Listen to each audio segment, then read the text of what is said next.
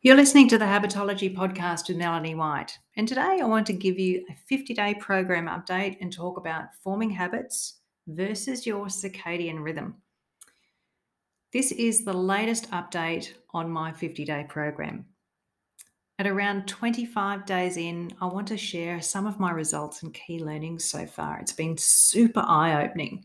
You think that changing habits is going to be easy and straightforward, it looks simple on paper but often what happens in real life is a lot different. And I also want to cover what I've learned about how habit forming is, is easier when you have a structure, but the stickability of the habit is easier if you honor your circadian rhythm, which is a bit more dynamic and fluid. And this might explain to you why you've struggled to stick to programs in the past. And I'm going to talk about a few solutions to help you hack that. So let's start with some results so far. And the first one is around eating habits. I can certainly say without a doubt that some of my key results after 25 days have been impressive and very important for me personally.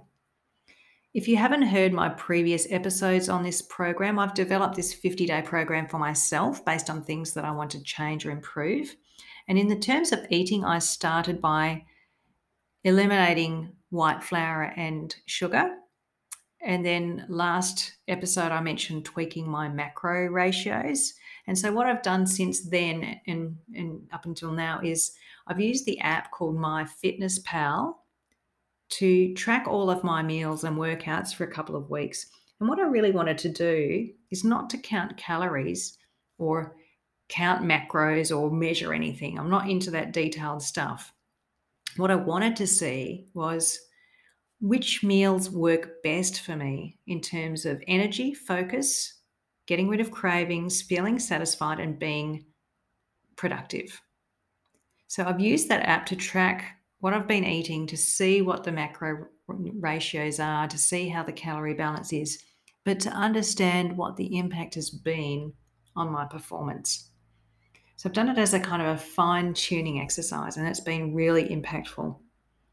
Here are some things that I have learned and which will stick with me for good. Firstly, I know exactly which breakfasts fuel me the best for energy, productivity, and focus in the morning.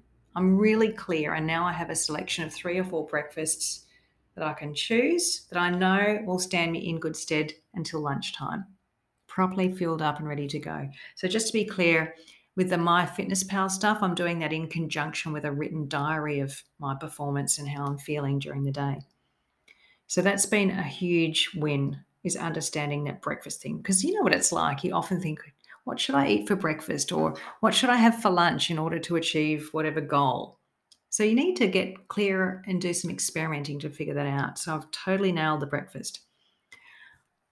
Lunch has always been tricky for me because I have wavered a bit with what I've chosen to eat for lunch or what time I've had lunch. And often I've had chocolate cravings in the mid afternoon. I've realized it's because some days I'm not eating enough, or I'm not eating enough carbs at lunch, or I'm eating lunch at the wrong time. So now, through this process of fine tuning, I also have a clear understanding of exactly what to eat at lunchtime and what time to eat to fuel my afternoon of even energy without any chocolate cravings and without any hunger. So my lunch keeps me going till dinner. I feel satisfied, energized, focused, and free of cravings. So that is an amazing result. I'm also really clear on the role that hydration plays in this whole thing being well hydrated and having these two liters a day has a huge role to play in my mental focus, my energy, and my hunger levels, and it works synergistically with what I'm eating.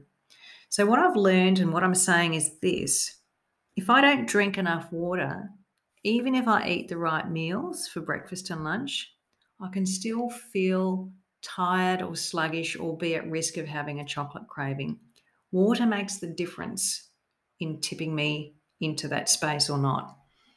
That might be different for you or for anyone else, but that's what I've learned about myself. So now I'm very clear on the things that I need to focus on and keep doing going forward. And I would only have known these things through this process of experimenting to figure it out. In any case, right now, in terms of my eating, this is a great starting point for me because I'm really clear on which types of meals to eat to optimize my mental and physical performance. And therefore, I don't have to do any thinking work about that anymore. I don't have to wonder what should I eat? Oh, is this going to work? Is that going to work? It's not going to be whizzing around in my head. I can plan my meals ahead, I can prep them in advance and just enjoy them.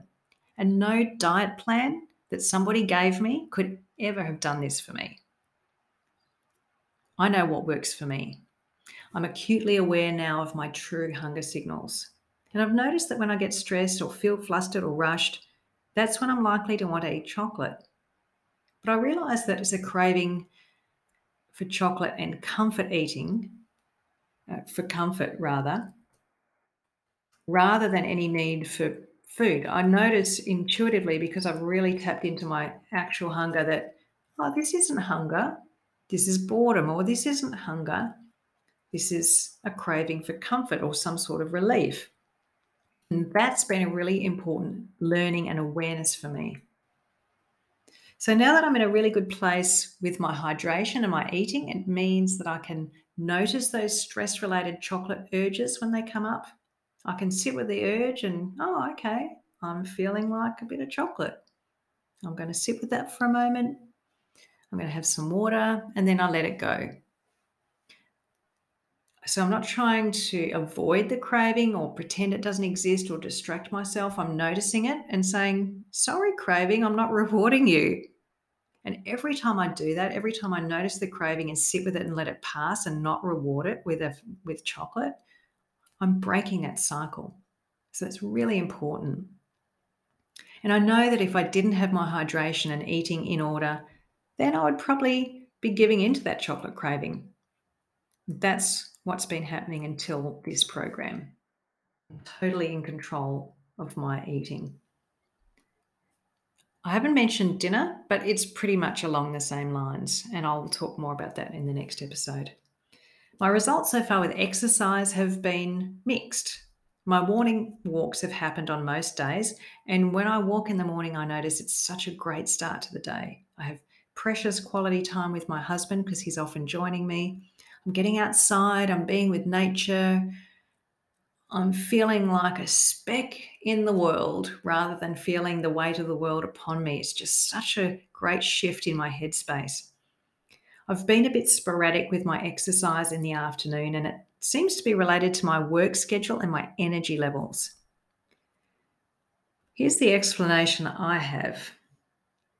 You probably have this for yourself. There's a certain time of day that you prefer to exercise, right?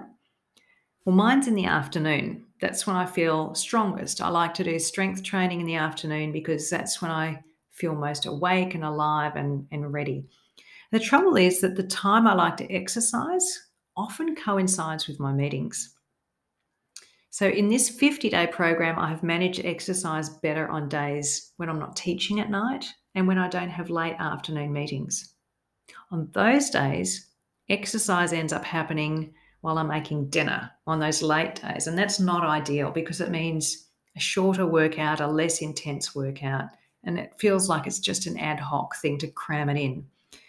If I've had a rushed or mentally busy day, I feel too drained to exercise in the afternoon. And really, morning exercise doesn't suit me apart from walking. I'm still grappling with this one. Stay tuned, but I think there's going to be a solution in rearranging my working hours to allow me the time and focus to do the exercise. And this is kind of leading me into this concept of habit forming versus circadian rhythm. There's this structure required for, for habit forming, and then there's this dynamic and fluid nature of your circadian rhythm. And I want to talk about that now.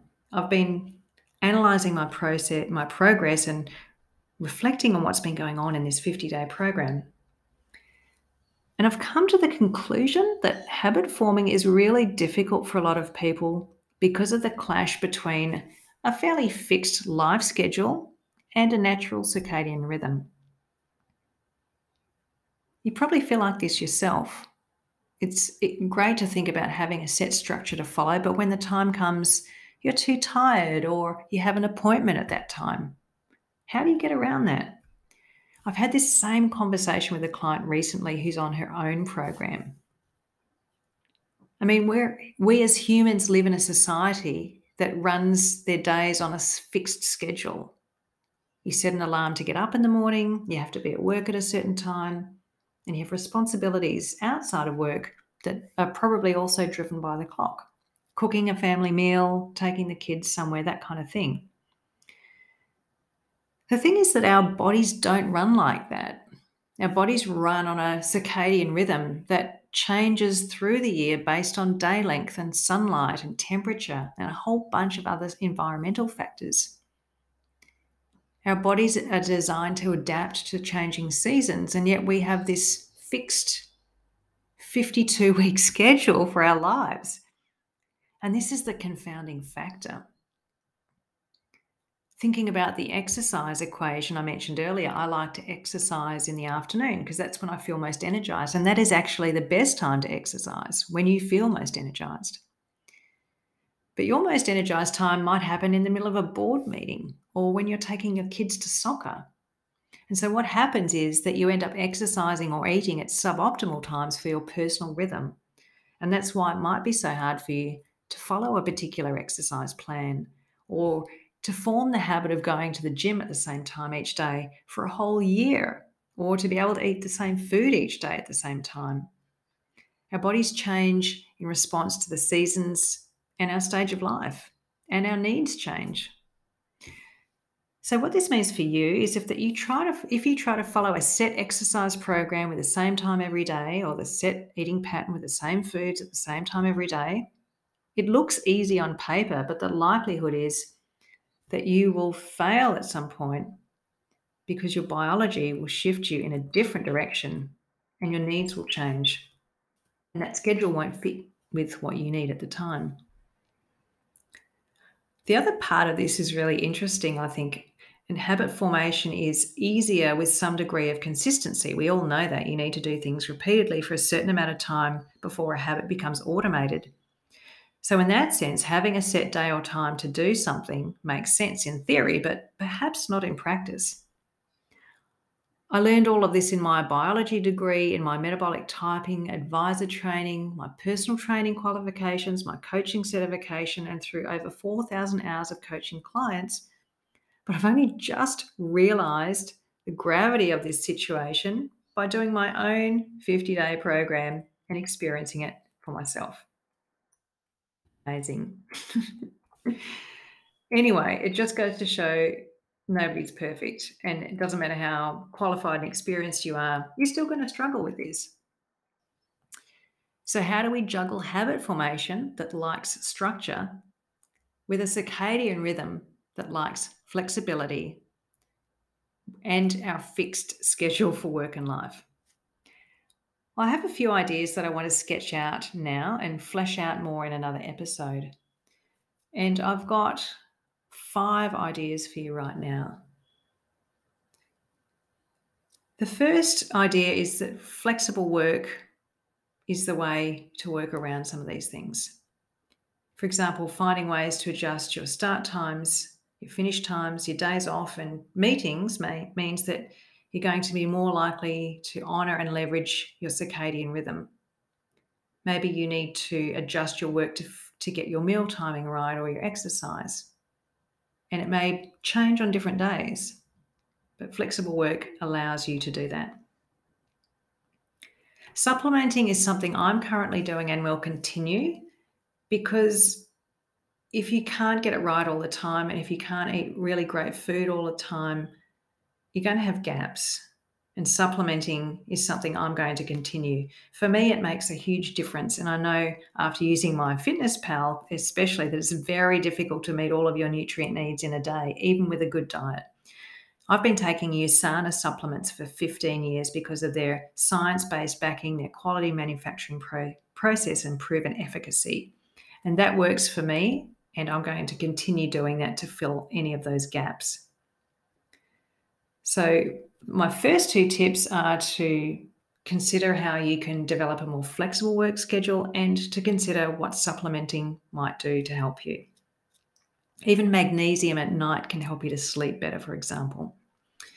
But my third tip is seasonal exercise. This is a no brainer for me, and I've been doing it for years. If you're from the fitness industry or you've done anything with personal training or professional sport, you've probably heard of something called a periodized training program.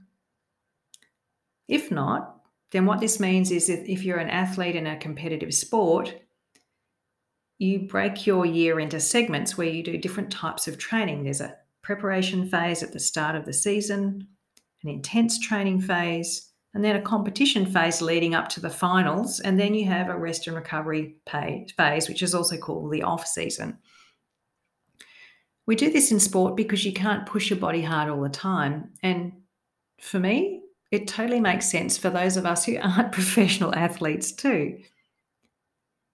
So I like to surf in the warmer months in summer, and in winter, I like to do more indoor based activities and more walking. So my exercise routine adjusts seasonally. And I might still continue strength training through the year, but my overall pattern and type of exercise will change. For me, the biggest struggle is the day to day of fitting it in. And that's something that I'm working on and adjusting my schedule around. Just on that, too, and, and, leading on from seasonal exercise, is the idea of seasonal eating. It's a no brainer, and I am a huge advocate. As a biologist, I've done a lot of research into this, and research shows that if you eat in season produce, it is more nutrient rich. And it's also cheaper to buy in season produce because there is a glut at the time. So when a plant is in its peak growing season, it's got more nutrients in it and there's more of that particular food. So you'll find it at a lower price in the grocery store. I also know that if you eat the same food over and over and over all year round, you're more likely to develop a temporary intolerance. So it's actually better for your body to change what you're eating based on seasonal availability you're more in tune with nature and it's giving your body a break, just like the exercise. So, once again, for me, food choice isn't really the issue because I eat like that anyway. I save up for Christmas and I look forward to eating cherries then and not for the rest of the year and those sorts of things. It's more about fine tuning the meals in each season so I can keep my energy, focus, and productivity up. So, what are you thinking about right now as I'm talking about these seasonal adjustments, about this agility in work? Well, what does it take when you're so focused and you have your head down and you're busy doing, doing, doing, doing stuff? The way to make this work, the way to be agile and to live and eat seasonally is to stand back and reflect and plan. And those are the last points that I want to make. All of those other points are really relevant and important, but you can only effectively implement seasonal changes if you stand back from your busy life, take stock, and do a plan each week or each day to fit in all of the health giving activities that you need and want to do.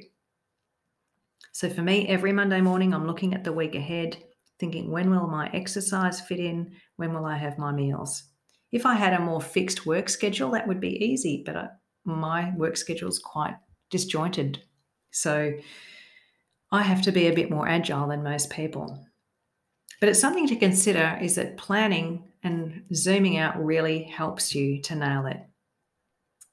So, just to wrap up today's episode, I updated you on my midway results of my 50 day program, and I discussed the importance of honoring your dynamic circadian rhythm so that you can be consistent and motivated with healthy habits. And that the challenges of doing this are operating within a more fixed framework of daily schedules and also the structure required to create habits and be consistent with them. It's a bit of a juggling act at first. But I also did offer you some solutions in the form of considering seasonal eating and exercise, supplementing, aiming for flexibility in your work schedule at different times of year, perhaps, and of course, to make it happen, the importance of reflection and planning to make those seasonal adjustments. This is what I'm going to be focusing on for the remaining 25 days of my program and maybe even into another 50 day cycle. Stay tuned for the next episode. Thanks for being here today, and I'll see you next time.